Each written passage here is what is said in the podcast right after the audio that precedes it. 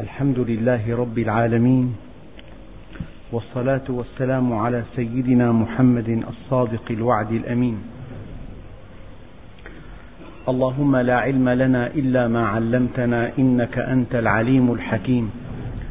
اللهم علمنا ما ينفعنا وانفعنا بما علمتنا وزدنا علما. وأرنا الحق حقا وارزقنا اتباعه. وأرنا الباطل باطلا وارزقنا اجتنابه. واجعلنا ممن يستمعون القول فيتبعون أحسنه. وأدخلنا برحمتك في عبادك الصالحين. أيها الإخوة المؤمنون مع الدرس الثامن عشر والأخير من سورة القصص. وصلنا في الدرس الماضي إلى التعقيب الكريم الذي جاء بعد قصة قارون وهو قوله تعالى: تلك الدار الآخرة نجعلها للذين لا يريدون علوا في الأرض ولا فسادا والعاقبة للمتقين. من جاء بالحسنة فله خير منها. قالوا فاعل الخير خير من الخير. يعني مهما كان عمل الخير عظيما فلا بد من أن تطويه الأيام ولا بد من أن ينتهي بعد نهاية العالم. ولكن فاعل الخير سيسعد به إلى الأبد. لذلك فاعل الخير خير من الخير وفاعل الشر شر من الشر. مهما كان هذا العمل خطيرا الذي ألقى قنبلة على مدينة في اليابان فأبادت ثلاثمائة ألف رجل في ثانية واحدة. هذا العمل بعد مضي مئة عام. نسيه الناس. ولكن الذي فعله شر من الشر سيشقى به إلى أبد الآبدين. الشيء الخطير أنك أخطر ما في الكون. مهما كان عملك طيبا فأنت أطيب منه. مهما كان عملك خيرا فأنت أخير منه. ومهما يكن العمل سيئا فالذي فعله أسوأ من الشر. فاعل الخير خير من الخير. وفاعل الشر. وفاعل الشر شر من الشر. فالله سبحانه وتعالى يقول من جاء بالحسنة فله خير منها. يعني مهما كانت هذه الحسنة عظيمة مهما كان حجم هذا العمل كبيرا فله عند الله عز وجل من السعادة الأبدية ومن التقلب في جنات النعيم ما هو خير من هذا الخير. حتى أن بعضهم يقول من أطعم لقمة ابتغاء وجه الله عز وجل جاء يوم القيامة يراها كجبل أحد. يا علي لأن يهدي الله بك رجلا واحدا. خير لك مما طلعت عليه الشمس. خير لك من حمر النعم. خير لك من الدنيا وما فيها. لأن الله شكور. نعم. إذا من جاء بالحسنة فله خير منها. يعني فعلت صالحا. بذلت من وقتك الثمين. بذلت من خبرتك الغالية. بذلت جاهك من أجل ضعيف. بذلت مالك الذي حصلته بعرقك بعرق جبينك من أجل إطعام بطن جائع.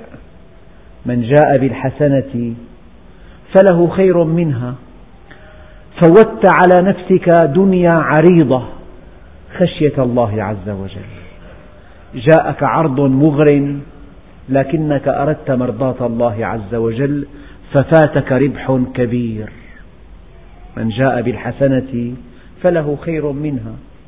من أتعب نفسه في سبيل أهله وأولاده ومن حوله فله خير منها. يعني من ذا الذي يقرض الله قرضا حسنا فيضاعفه له أضعافا كثيرة؟ إذا فعلت الصالحات فكأنك أقرضت الله عز وجل. إذا فرجت عن مكروب إذا واسيت محزونا إذا أعنت فقيرا إذا طمأنت خائفا إذا بذلت معروفا إذا أديت نصيحة إذا أمرت بمعروف إذا نهيت عن منكر إذا أدخلت الفرح على قلوب الصغار إذا جبرت خاطر زوجتك من جاء بالحسنة فله خير منها. يقول هذا الكلام خالق الكون. يقول هذا الكلام رب العالمين. يعني إذا قال لك إنسان أنا أعطيك مبلغا كبيرا وحجمه كله مئة ليرة. كل ما يملك مئة ليرة. فكلمة كبير ممن يملك مئة ليرة لها معنى. إذا قال لك إنسان وهو يملك مئة ألف لك عندي مبلغ كبير. كلمة كبير من, من الإنسان الثاني لها معنى آخر إذا قال, إذا قال لك غني كبير لك عندي مبلغ كبير إلى معنى ثالث فإذا قال ملك الملوك لك عندي خير كثير يعني ملك ماذا يعطي؟ يعطي قلم رصاص إذا أراد أن يقدم الملك هدية ماذا يقدم؟ نمحات صغيرة قلم رصاص مئة ليرة كتاب صغير أم يقدم لك بيتا مثلا أو مركبة فارهة أو منصبا رفيعا. يعني عطاء العطاء يتناسب مع المعطي. فلما ربنا عز وجل يقول لك من جاء بالحسنة فله خير منها. أنت كمؤمن هذا كلام الله عز وجل. ماذا تفهم من كلمة فله خير منها؟ خير منها. دللت إنسانا على الله عز وجل. أتعبت نفسك من أجله. بذلت وقتك الثمين كم سهرت من ليال من أجله. كم بذلت من مال تأليفا لقلبه. إلى أن عرف الله واستقام على أمره. من جاء بالحسنة فله خير منها. فلا تعلم نفس ما أخفي لها من قرة أعين جزاء بما كانوا يعملون. أنت عم تعامل خالق الكون ما عم تعامل إنسان عادي شحيح حريص لئيم بخيل ينسى المعروف يجحد. إنك تعامل خالق الكون هو أهل التقوى وأهل المغفرة. من جاء بالحسنة فله خير منها. يعني هذا الصحابي الذي عينه النبي عليه الصلاة والسلام القائد الثالث في معركة مؤتة والذي مات زميلاه الأول والثاني سيدنا زيد وسيدنا جعفر. فلما جاء دوره في رفع الراية ورأى نفسه على وشك الموت المحقق يبدو أنه تردد. فقال يا نفس إلا تقتلي تموتي هذا حمام الموت قد صليت. إن تفعلي فعله ما رضيت وإن توليت فقد شقيت. عيرت هذين البيتين فإذا هما ثلاثون ثانية. يعني تردد ثلاثين ثانية. أحجم ثلاثين ثانية. النبي عليه الصلاة والسلام وهو في المدينة المنورة مع أصحابه قال أخذ الراية أخوكم زيد فقاتل بها حتى قتل وإني لأرى مقامه في الجنة. ثم أخذ الراية أخوكم جعفر فقاتل بها حتى قتل وإني لأرى مقامه في الجنة ثم سكت فلما سكت خاف أصحاب النبي على صاحبهم عبد الله بن رواحة فقالوا يا رسول الله ما فعل عبد الله؟ قال ثم أخذها عبد الله وقاتل بها حتى قتل. وإني لأرى في مقامه إزورارا عن صاحبيه. هذا الدرجة يعني إنسان أعطاك مثلا تقريبا أعطاك محل. كنت صانعا فأصبحت تاجرا. زوجك ابنته. أعطاك بيتا كبيرا. أعطاك مركبة. خلال أعوام قليلة صرت إنسانا شهيرا. غنيا وجيها. رأيته في الطريق يمشي. وأنت معك سيارة. قال لك يا, يا فلان أوصلني إلى البيت. أنت ماذا فعلت؟ أه، سكت ثلاثين ثانية. ثم قلت له تفضل. إيه هذا السكوت في حقك جريمة مع هذا الإنسان. فربنا عز وجل إذا دعاك لفعل الخيرات تتردد. في تردد هنا من علامة المؤمن أنه إذا دعي إلى الخير ألقى بنفسه عليه. طرق بابك. هذا السائل ساقه الله إليك لينظر ماذا تفعل. مرضت فلم تعدني يا عبدي. قال كيف أعودك وأنت رب العالمين؟ قال مرض عبدي فلان فلم تعده. أما علمت أنك لو عدته لوجدتني عنده. استطعمك عبدي فلان الحديث معروف عندكم. يعني أنا أرى أن المؤمن الصادق أكبر همه في الحياة الدنيا أن يعمل عملا صالحا يرضي الله عز وجل. يا رب هل أنت راض عني؟ هل خدمت عبادك كما تريد؟ هل أنا يعني في موضع رضاك يا ربي؟ من جاء بالحسنة فله خير منها. له خير منها في الدنيا. ما ترك عبد شيئا لله إلا عوضه الله خيرا منه في دينه ودنياه. في الدنيا. إذا أنفقت عبدي أنفق أنفق عليك. إذا أعنت هناك من يعينك. إذا نصرت هناك من ينصرك. إذا واسيت هناك من يواسيك. إذا ذكرت الله عز وجل في ملأ من الناس ذكرك الله في ملأ خير منهم. يأتي اسمك عطرا جدا في في ملأ خير من هؤلاء. أنت تحدثت أمام شخصين أو ثلاثة عن الله عز وجل وأثنيت على أثنيت عليه وعلى أسمائه الحسنى وصفاته الفضلى فجاء ذكرك في مجمع كبير فجاء من يذكرك بخير. من جاء بالحسنة فله خير منها تعامل خالق الكون. تعامل أكرم الأكرمين. تعامل من بيده ملكوت السماوات والأرض. إنك تعامل من يقول للشيء كن فيكون. الأمراض كلها بيده. الجراثيم كلها بيده. عضلة القلب والصمام صمام القلب والشريان التاجي والضغط العام وعمل الكليتين وعمل الكبد وعمل الرئتين والأعصاب كله بيده. وأهلك بيده أولادك بيده خصومك بيده أعدائك بيده والعالم كله بيده. يقول لك من ذا الذي يقرض الله قرضا حسنا فيضاعفه له أضعافا كثيرة؟ ألا تحب؟ يعني أنت الآن إذا لقيت بيت لهطة باللغة الدارجة وأنت ساكن ببيت بتقول أنا بشتريه وببيعه بربح مئة ألف. هذا أرخص من سعره بمئة ألف. فكيف إذا قيل لك ادفع ليرة وخذ مليونا. ومعك الليرة وبتبخل فيها. والله رقم قليل نسبة قليلة والله. ادفع صدقة وخذ جنة عرضها السماوات إلى الأبد. أتبخل؟ قال تعالى ومن يبخل فإنما يبخل عن نفسه. ومن يبخل فإنما يبخل عن نفسه. والله الغني وأنتم الفقراء. لذلك من شاء فليؤمن ومن شاء فليكفر. فأما الذين آمنوا وعملوا الصالحات فلأنفسهم يمهدون. من جاء بالحسنة فله خير منها ومن جاء بالسيئة هذا كرم الله عز وجل وهذه عدالته. فلا يجزى الذين عملوا السيئات إلا ما كانوا يعملون. في هون سؤال من جاء بالحسنة مفرد فله خير منها. عشر أمثال.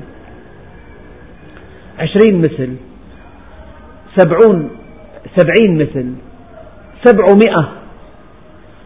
مثل الذين ينفقون أموالهم في سبيل الله كمثل حبة أنبتت سبع سنابل في كل سنبلة مئة حبة. والله يضاعف لمن يشاء والله واسع عليم. لكن ومن جاء بالسيئة قال فلا يجزى الذين عملوا السيئات. جاءت السيئات جمع وهنا مفرد.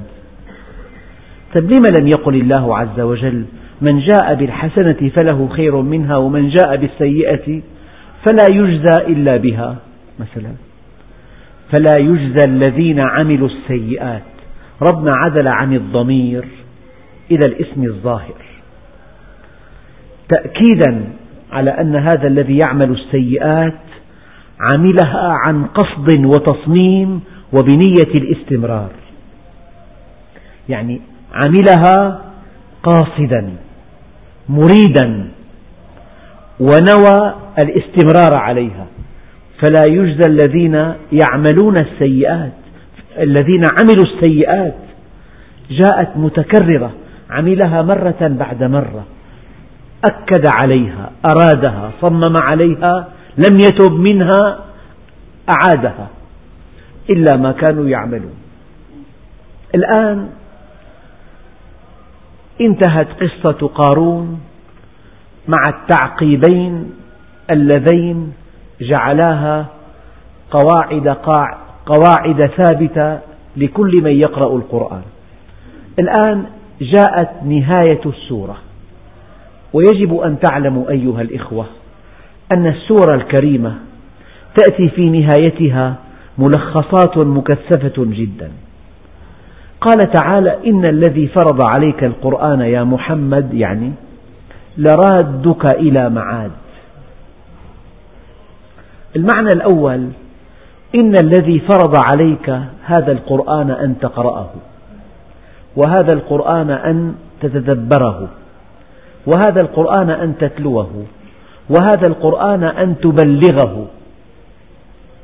لرادك إلى مقام عظيم لا يعلمه إلا الله. سلوا لي الوسيلة فإنها مقام لا ينبغي إلا لواحد من خلقه وأرجو أن أكون أنا كما قال عليه الصلاة والسلام.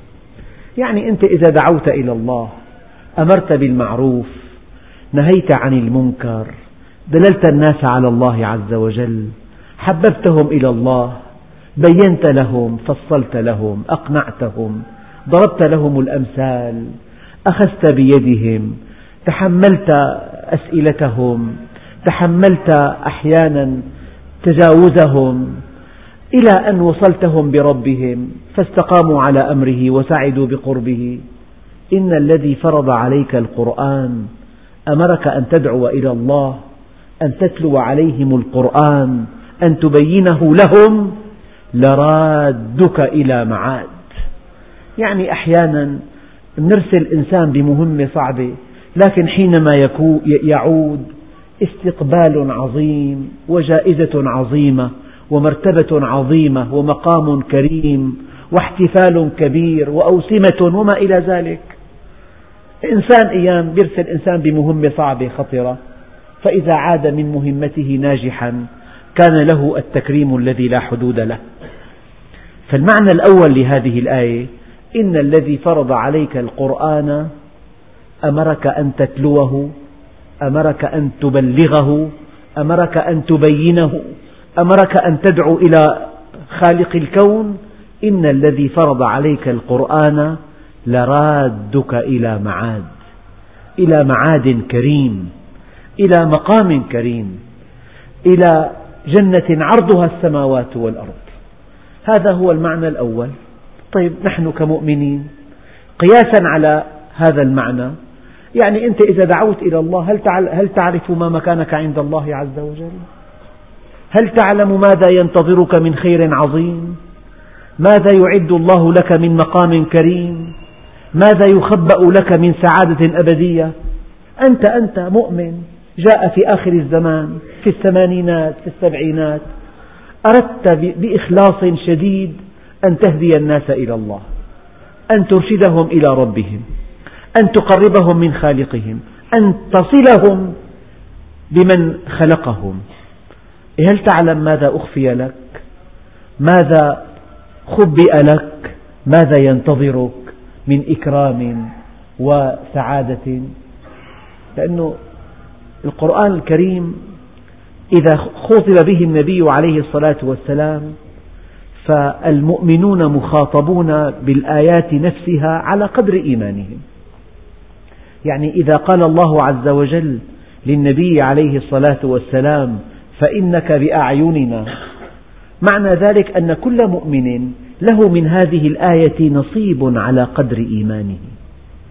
إذا قال الله عز وجل إن الذي فرض عليك القرآن يا محمد لرادك إلى معاد يعني وأنت أيها الأخ الكريم أيها المؤمن إذا فهمت حضرت مجلس علم واستوعبت الآيات وتأثرت بها فأردت أن تنقلها للآخرين إلى جيرانك إلى إخوانك إلى أصدقائك إلى أهلك إلى أولادك إلى زملائك إلى من, تحبه. بينت لهم بجهد جهيد وفصلت لهم ودعوتهم إلى هذا المجلس ودعوتهم إلى معرفة الله. لرادك إلى معاد لك, عود لك عند الله عودة مشرفة. في عودة مشرفة في عودة مبجلة في عودة موقرة في عودة مسعدة. نعم هذا المعنى الأول. المعنى الثاني إن الذي فرض عليك القرآن لرادك إلى معاد. يعني سيسألك عن أمانة التبليغ. هل بلغت؟ إنك إذا ذهبت إلى قبر النبي عليه الصلاة والسلام تقول يا رسول الله يا نبي الله يا حبيب الله أشهد أنك أديت الرسالة. وبلغت الأمانة ونصحت الأمة وكشفت الغمة ومحوت الظلمة وجاهدت في الله حق الجهاد وهديت العباد إلى سبيل الرشاد يعني إذا دعوت إلى الله أنت مسؤول صرت كلما فعلت شيئا يا عبدي هكذا تقول للناس أنت أنت في مستوى كلامك دعوتهم إلى الصدق هل أنت صادق؟ دعوتهم إلى غض البصر هل أنت غاض لبصرك؟ دعوتهم إلى الأمانة هل أنت أمين؟ دعوتهم إلى النصح هل تنصح زبائنك؟ ألا تستحي مني أن تدعو الناس إلى شيء وتخالفهم أنت؟ فهذه مبدأ المسؤولية. إن الذي فرض عليك القرآن لرادك إلى معاد سيحاسبك. سيرى ماذا فعلت؟ هل كان سلوكك بمستوى دعوتك؟ هل انفصلت دعوتك عن سلوكك؟ هل كانت دعوتك في واد وأنت في واد؟ هل طبقت في بيتك ما أمرت به إخوانك؟ هل كنت قدوة صالحة لهم؟ هل سبقتهم إلى طريق الخيرات؟ أم قصرت عنهم؟ أم جعلت الدعوة مهنة وحرفة تسترزق منها؟ إن الذي فرض عليك القرآن لرادك إلى معاد سيحاسبك. سيكشف عملك. فإذا الإنسان قال للناس قال الله تعالى قضية سهلة ما بدها غير قراءة وكتابة لكن هناك المسؤولية هل أنت في مستوى هذه الدعوة؟ هل فعلت شيئا خلاف ما تقول؟ هل في شخصيتك ازدواج؟ هل لك مظهر ومخبر؟ هل لك ظاهر وباطن؟ هل لك جلوة وخلوة؟ هل أنت في مستوى ما تقول إن الذي فرض عليك القرآن لرادك إلى معاد فانتبه أما تقول. قبل أن تقول لابنك يا بني كن صادقا. أنت مع الناس صادق. تقول والله اشتريتها بأغلى مما أبيعك إياها. هل أنت في هذا الكلام صادق؟ حينما تنصح ابنك أن يكون صادقا هل أنت صادق مع الناس؟ قضية خطيرة جدا. لذلك ألف كأف وواحد كألف. لماذا صنع الأنبياء المعجزات؟ ما عندهم ازدواجية لأنه فعلوا ما قالوا. الله عز وجل ما قال لقد كان لكم في رسول الله عالم شهير. لا ولا خطيب بارع قال أسوة حسنة. ربنا اختار الأسوة الحسنة. مؤلف باح بحاسة علامة خطيب. لا لا. قال لقد كان لكم في رسول الله أسوة حسنة. يعني ما أمر الناس بشيء إلا كان سباقا له. وأنت إذا أردت أن تكون أن تدعو إلى الله عز وجل لا تفكر أن الناس أغبياء الناس أذكى مما تظن. هم يراقبونك يضعونك تحت المجهر يسلطون عليك أشد الأضواء. فإذا أردت أن تقول كلمة فكن في مستواها وإلا الله عز وجل سيحاسبك. إن الذي فرض عليك القرآن لرادك إلى معاد. هذا المعنى الثاني. المعنى الثالث تروي كتب التفسير أن النبي عليه الصلاة والسلام حينما خرج من مكة مهاجرا إلى المدينة الله عز وجل في فطرة الإنسان أن يحب بلده ووطنه. ولو أنا كتبنا عليهم أن يقتلوا أنفسكم أو يخرجوا من دياركم ما فعلوه إلا قليل منهم.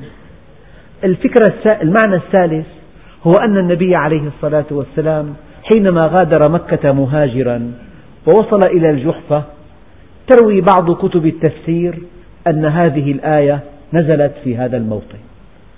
يعني يا محمد لا تحزن سوف تعود فاتحا لمكة. أخرجت منها في سبيل الله وسوف تعود فاتحا لها.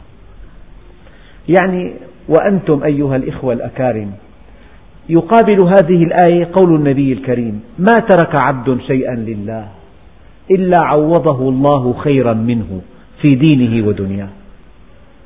إياك أن تظن أنك إذا تركت شيئا لله ضاع عليك. لا والله. لا بد من أن يؤتيك الله خيرا منه في الدنيا والآخرة. فإن الذي فرض عليك القرآن دعوت يا محمد إلى الله فعاداك الناس وتآمروا على إخراجك وأخرجوك لا بد من أن تعود إليهم فاتحا وظافرا. لا بد من أن يعزك الله عز وجل. لا بد من أن يرفع قدرك. لا بد من أن يذل أعداءك. ألم نشرح لك صدرك؟ ووضعنا عنك وزرك الذي أنقض ظهرك ورفعنا لك ذكرك. وأيام بيكون شاب ناشئ بتدين. بيعادوا أخواته وأهله وأبوه والجيران وبيت عمته وبيت خالته. انجذب وتمشيخ وصار عقله صغير. وهن اختلاط وسهرات وحفلات وانطلاقات. وهو قاعد بغرفة لوحده خايف من أن يعصي الله معهم. وصار منكمش على نفسه. لا بد من أن يرفعه الله فوقهم. بس والعاقبة للمتقين. الحبل مرخي هلأ. لا بد من أن يرفعه الله فوقهم. لا بد من أن يعزه. لا بد من أن يغنيه لأنه آثر مرضاة الله عز وجل. إن الله ليباهي الملائكة بالشاب المؤمن. يقول انظروا عبدي ترك شهوته من أجلي. طبعا لأنك تخشى الله عز وجل. رفضت هذه النزهة المختلطة مع أهلك. ذهبوا إلى المكان الفلاني وتناولوا أطيب الطعام وشربوا أطيب الشراب وضحكوا ويعني لعبوا وتراشقوا بالثلج وأنت جالس في بيتك تخشى أن تكون معهم. إيه، لا بد من أن يرفعك الله عز وجل. دعيت إلى حفلة إلى سهرة إلى دعوة فيها لا ما لا يرضي الله. فقلت معاذ الله إني أخاف الله رب العالمين. بدوت وكأنك هيك جاهل خائف. هم منطلقون هم آه، لا يهابون شيئا. آه، إن الذي فرض عليك القرآن لرادك إلى معاد ما ترك عبد شيئا لله إلا عوضه الله خيرا منه في دينه ودنياه. الله عز وجل يحب المؤمن يكون واثق منه. ولا تهنوا ولا تحزنوا وأنتم الأعلون إن كنتم مؤمنين. لا تكن ضعيف النفس. أنت ولي الله عز وجل. ألا إن أولياء الله لا خوف عليهم ولا هم يحزنون. الذين آمنوا وكانوا يتقون. لهم البشرى في الحياة الدنيا. إن الذين قالوا ربنا الله ثم استقاموا تتنزل عليهم الملائكة ألا تخافوا ولا تحزنوا.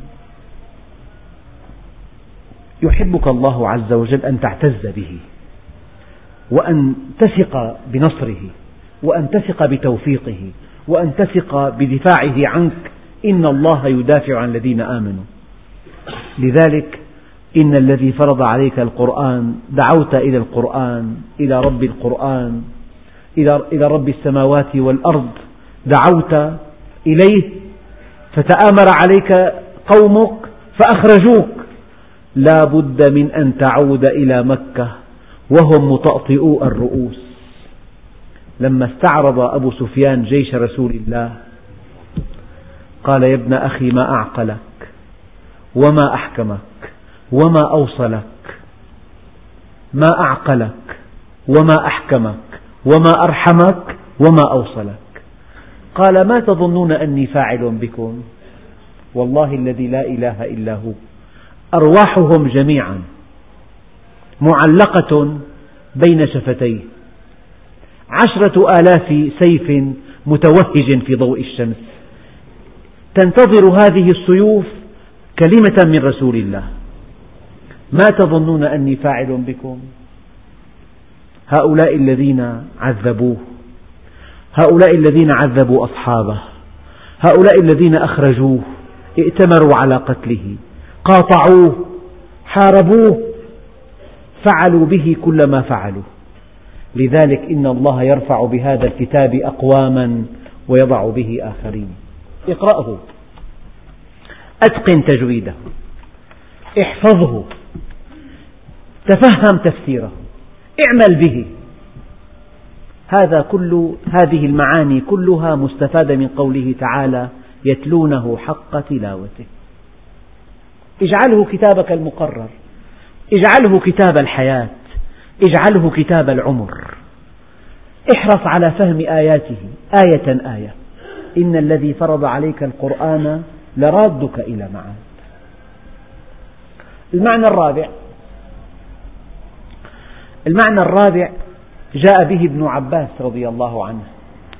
قال حينما قال الله عز وجل إذا جاء نصر الله والفتح ورأيت الناس يدخلون في دين الله أفواجا فسبح بحمد ربك واستغفره إنه كان توابا.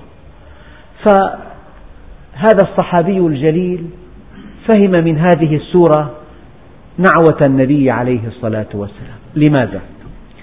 لأن العظماء الأنبياء أهدافهم الكبيرة تجعلهم إذا حققوا أهدافهم لا شأن لهم بالحياة بعدها. أما عامة الناس يعيش ليأكل أو يأكل ليعيش ما دام الأكل موجود والبيت موجود وزوجة موجودة عايش مكيف. أما العظماء أهدافهم كبيرة جدا فإذا حققوها لا معنى لحياتهم بعدها. إذا حققوها حياتهم لا معنى لها. لذلك إذا جاء نصر الله والفتح ورأيت الناس يدخلون في دين الله أفواجا انتهت حياتك يا محمد. فسبح بحمد ربك واستغفره إنه كان توابا. هكذا فهم الصحابي الجليل ابن عباس هذه السورة. وفهم هذه الآية أيضا. إن الذي فرض عليك القرآن لرادك إلى معاد فإذا ردك إلى مكة فقد فتحت مكة ودانت لك الجزيرة وانتهت مهمتك. وهذا الذي حصل بعد الفتح بزمن يسير جاءت وفاة النبي عليه الصلاة والسلام. وبعضهم قال إن الذي فرض عليك القرآن لرادك إلى معاد أي إلى الموت أو إلى الحشر أو إلى القيامة أو إلى الجنة. وبعضهم يفهم هذه الآية فهما عمليا. يعني إذا أراد أن يسافر وتمنى على الله أن يرجع لا أن يرجع في نعش أن يرجع على قدميه يتلو هذه الآية. إن الذي فرض عليك القرآن لرادك إلى معاد الإنسان بيسافر يرجع أو لا يرجع؟ على كل المعاني كلها المعنى الأول إذا دعوت إلى الله عن طريق هذا القرآن كما قال الله عز وجل وجاهدهم به جهادا كبيرا. إذا جاهدت الناس في تعليم القرآن الله عز وجل رادك إلى معاد لك مقام كبير. والمعنى الثاني لك حساب عسير. سيسألك هل كنت في مستوى هذا القرآن؟ النبي عليه الصلاة والسلام كان قرآنا يمشي. السيدة عائشة سئلت عن خلقه فقالت كان خلقه القرآن.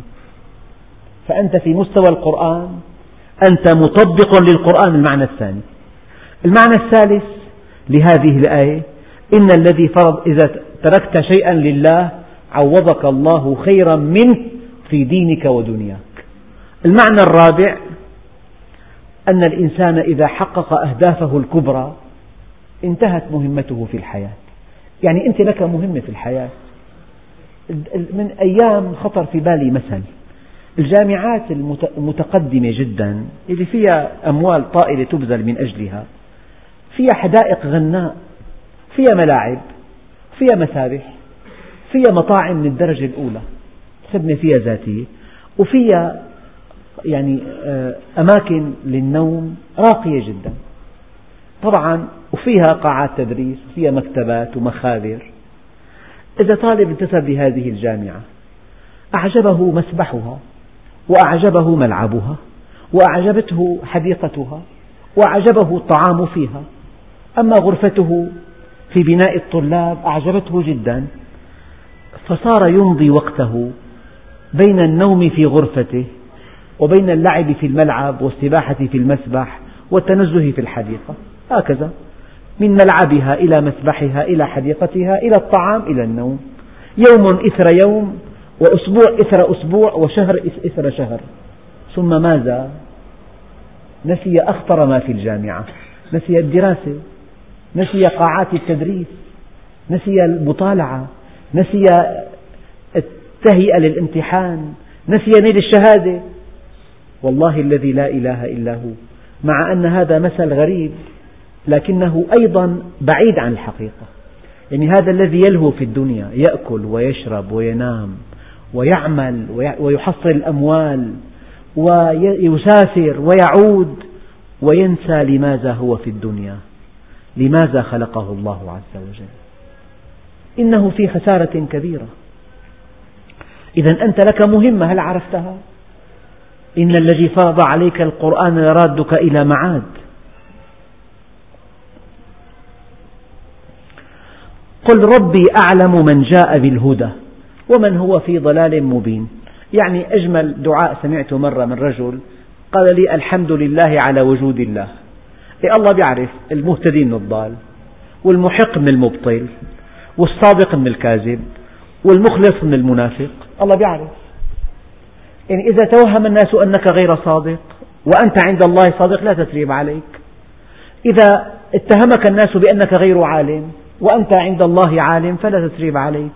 إذا اتهمك الناس بأنك غير مخلص غير مخلص وأنت مخلص لا يهمك الأمر. علاقتك مع الله عز وجل يعني معك كيلو معدن. استطعت بذكاء كبير أن توهم الناس أنه ذهب فصدقوك أنت الخسران. صدقوك هذا تنك هذا معك. وإذا وإذا كان معك كيلو ذهب وظنوا أنه تنك معدن رخيص أنت الربحان. علاقتك مع الله فقط.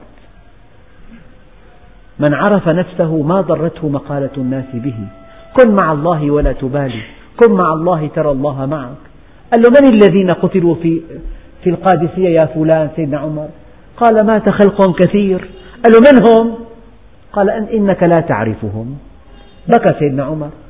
قال وما ضرهم أني لا أعرفهم إذا كان الله يعرفهم. ومين أنا؟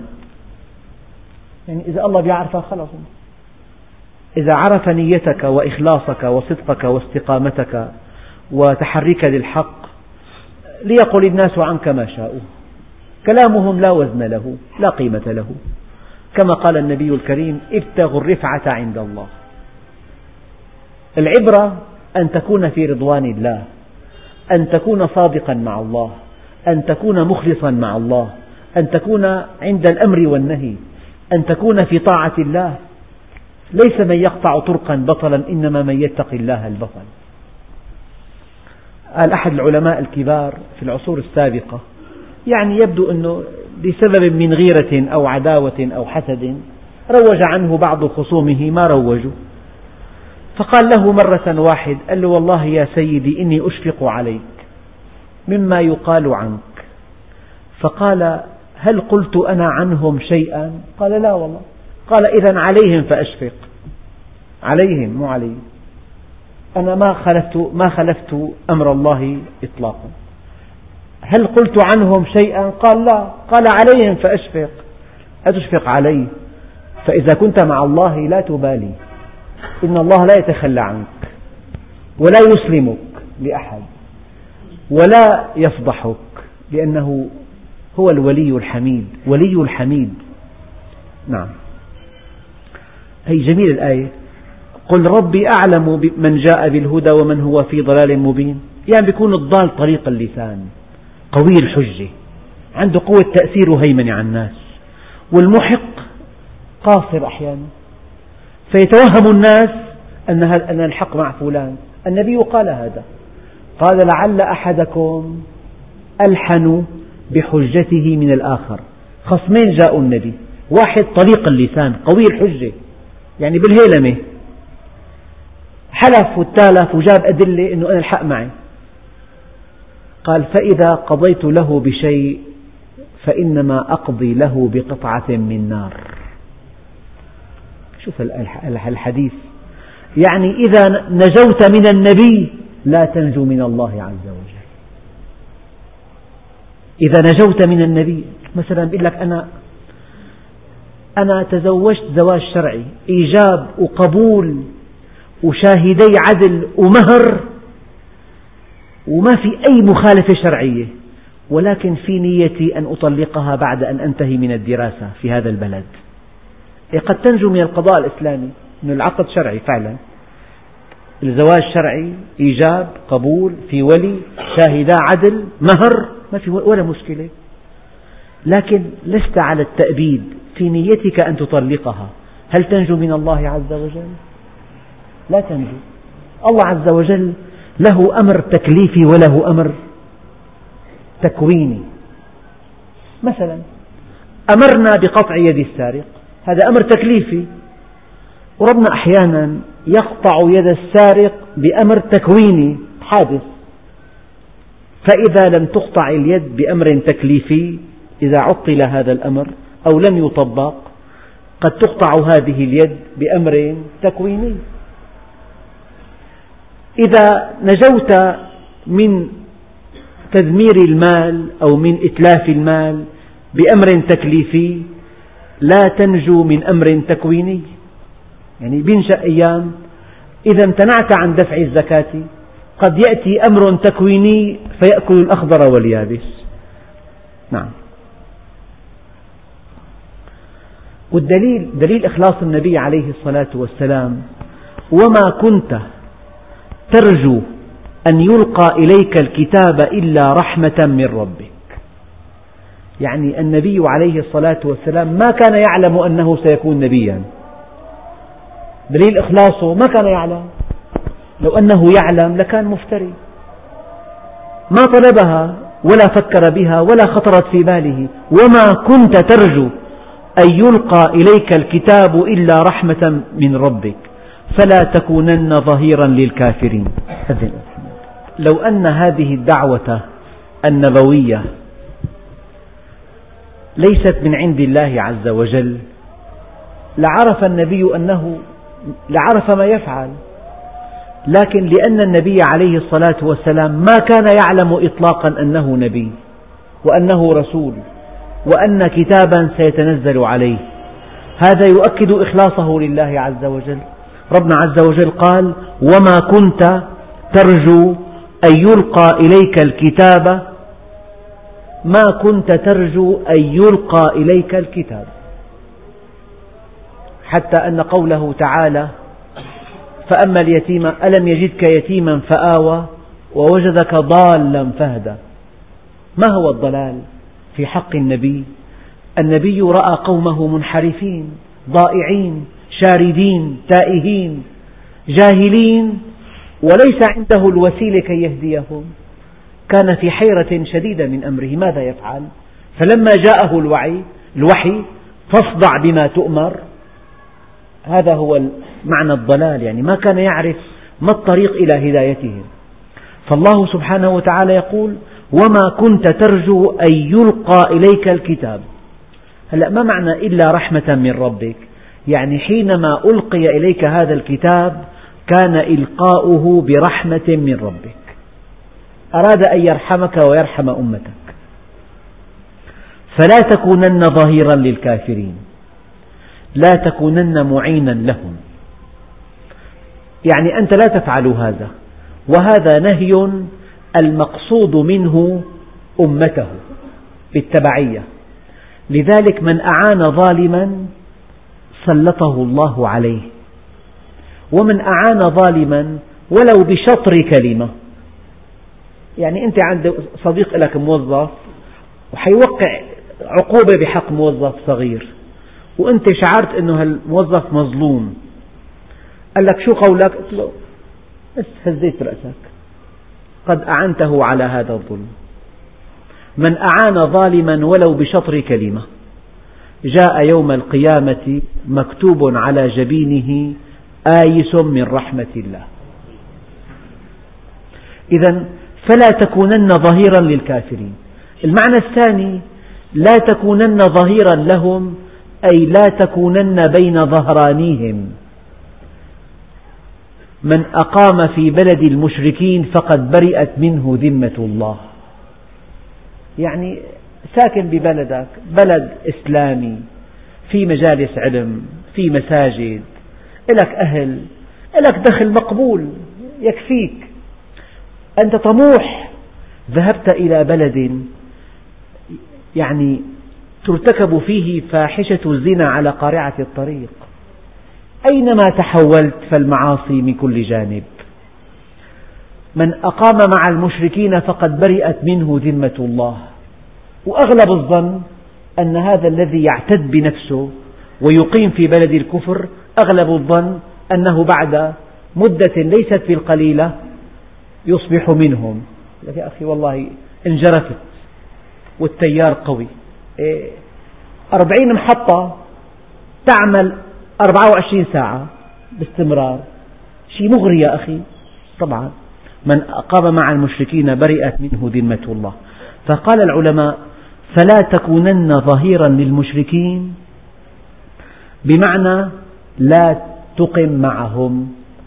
قال بعضهم هذه أمر بالهجرة. لماذا هاجر النبي من هذه الآية؟ فلا تكونن ظهيرا للكافرين ولا يصدنك عن آيات الله بعد إذ أنزلت إليك وادع إلى ربك. ادع إلى معرفة ربك. وادع إلى طاعة ربك. وادع إلى عبادة ربك. ولا تكونن من المشركين. كن خالص الطاعة وخالص الوجهة وخالص النية. الطاعة والوجهة والنية. أيام الإنسان مطيع لله لكن الوجهة لغير الله عز وجل. ملتهي بعمله بشغله. أيام مطيع لله وله وجهة إلى الله. مطيع وله وجهة وخالص النية. وادع إلى ربك ولا تكونن من المشركين ولا تدع مع الله إلها آخر. ألا كل شيء ما خلا الله باطل أي جهة تدعوها مع الله فهي باطلة. لا إله إلا هو. لماذا لا تدعو مع الله إلها آخر؟ لأنه لا إله إلا هو. هذه دعوة باطلة. هذا تزييف للحقيقة. هذا وهم هذا جهل هذا تصور كاذب. ولا تدع مع الله إلها آخر. لأنه لا إله إلا هو. كل شيء هيك إلا وجهه. من معاني هذه الآية يعني أي عمل في الدنيا مهما بدا عظيما. أخي هالبناية 112 طابق. بنيت من الحديد الصرف. فيها 30 مصعد. إيه؟ هذا المعمل يغطي العالم بإنتاجه. ماشي الحال. أقيم نفق تحت البحر بين فرنسا وإنجلترا. شيء جميل. بني أطول جسر في العالم أجمل من هيك وصلنا إلى القمر. قال كل شيء هالك إلا ما ابتغي به وجه الله. من معاني الآية هي. كل شيء هالك. تأتي يوم القيامة كله إذا الأرض إذا السماء كورت وإذا النجوم انكدرت وإذا وإذا. إذا السماء انفطرت وإذا الكواكب انتثرت وإذا البحار فجرت وإذا القبور بعثرت. فمهما كان العمل عظيم البناء شامخ الجسر طويل النقنات عظيمة إنجازات اخترعنا هي كشفنا الفيروس الفلاني عملنا كذا وصلنا إلى أعماق البحار وصلنا إلى الفضاء أرسلنا مركبة إلى المشتري بقيت ست سنوات تسير بسرعة ثلاثين ألف كيلو بالساعة إيه؟ قال كل شيء هالك إلا وجهه أي ما ابتغي به وجه الله الأنبياء أعمالهم خالدة وغيرهم أعمالهم بائدة خالدة وبائدة. هذا المعنى الأول. كل شيء هالك إلا وجهه. المعنى الثاني كل شيء هالك مستقبلا. حتى إذا أخذت الأرض زخرفها وزينت في كل منظر للمدن الغربية. الحدائق وناطحات السحاب والشوارع والنظافة والترتيب والجسور والحدائق العامة وحدائق الحيوان والمتاحف والأبنية والأدراج متحركة. حتى إذا أخذت الأرض زخرفها وزينت وظن أهلها أنهم قادرون عليها أتاها أمرنا ليلا أو نهارا فجعلناها حصيدا. شو الخرابة هي؟ هون كان في مدينة اسمها باريس مثلا. فجعلناها حصيدا في قيام الساعة. كأن لم تغن بالأمس. إذا كل شيء هالك مستقبلا. المعنى الثالث الإنسان وجوده غير ذاتي فهو في حكم الهالك. يعني إذا كان آلة متحركة كهرباء من عندك أنت بأي لحظة تكبر بتوقفها. هل لها أن تفتخر بحركتها؟ كل شيء هالك. يعني هالك لأن وجوده غير ذاتي. لولا أن الله تجلى عليه لما كان. كن فيكون زل فيزول. فإما أنه هالك مستقبلا أو أنه الآن هالك. الإنسان فاء الصبح ما في شيء. الله شاء لك ذلك. وإلا إذا كان نايمة جنبه زوجته دقته كثير بردان. قامت لقته ميت. شخص بعرفه.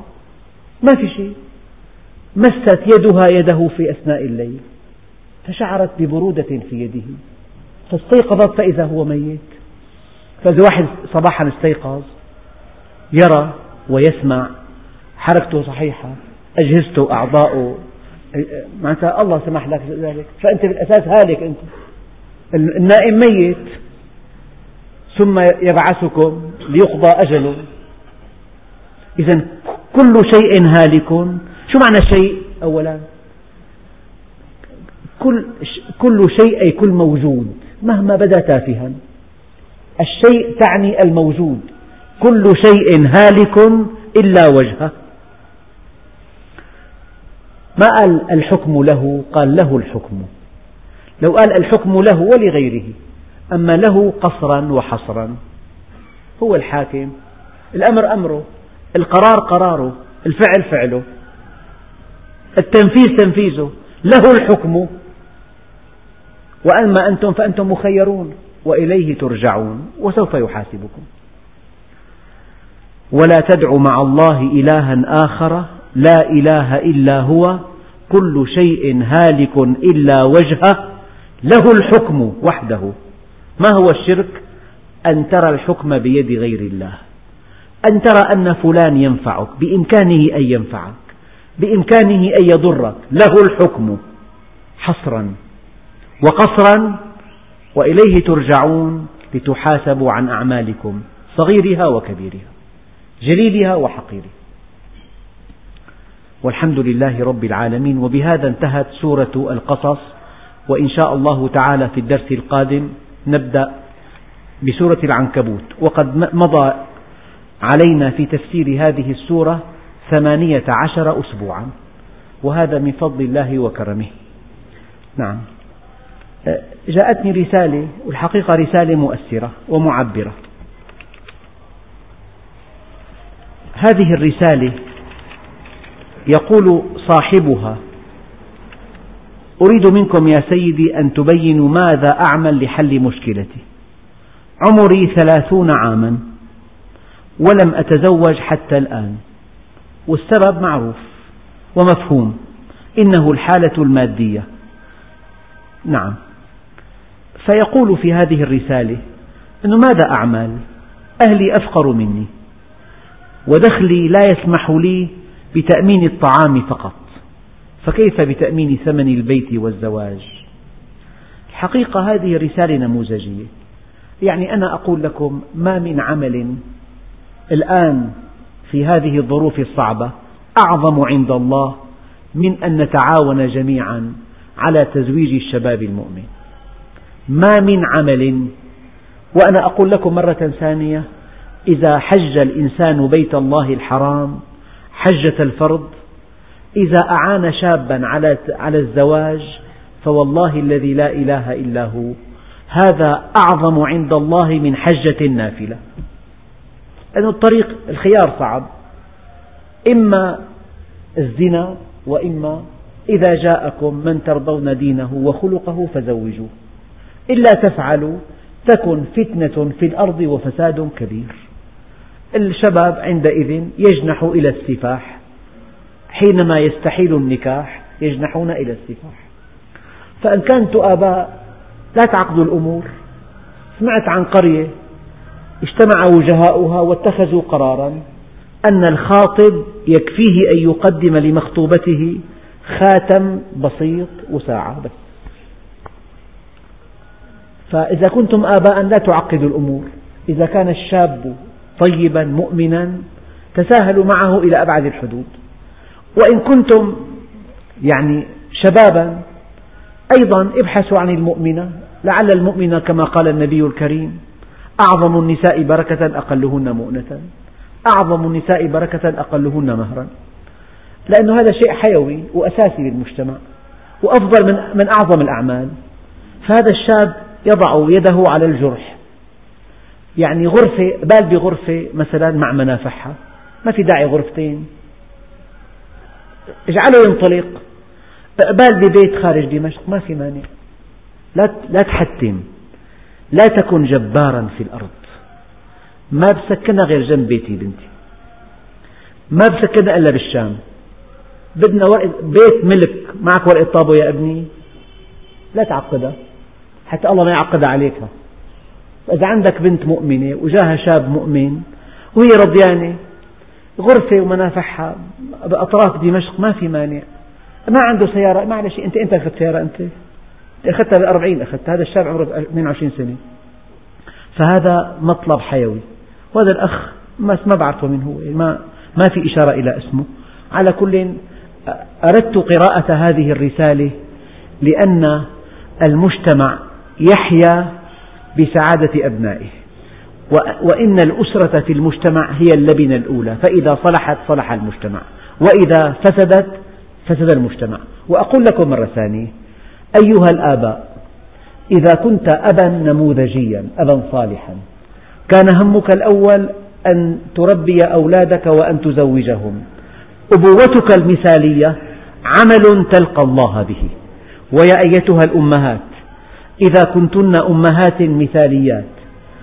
الأمومة وحدها عمل طيب تلقى المرأة به ربها. الأبوة عمل طيب والأمومة كذلك والأخوة كذلك.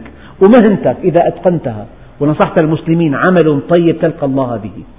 قال له يا بشر لا صدقة ولا جهاد فبم تلقى الله إذا والحمد لله رب العالمين الفاتحة.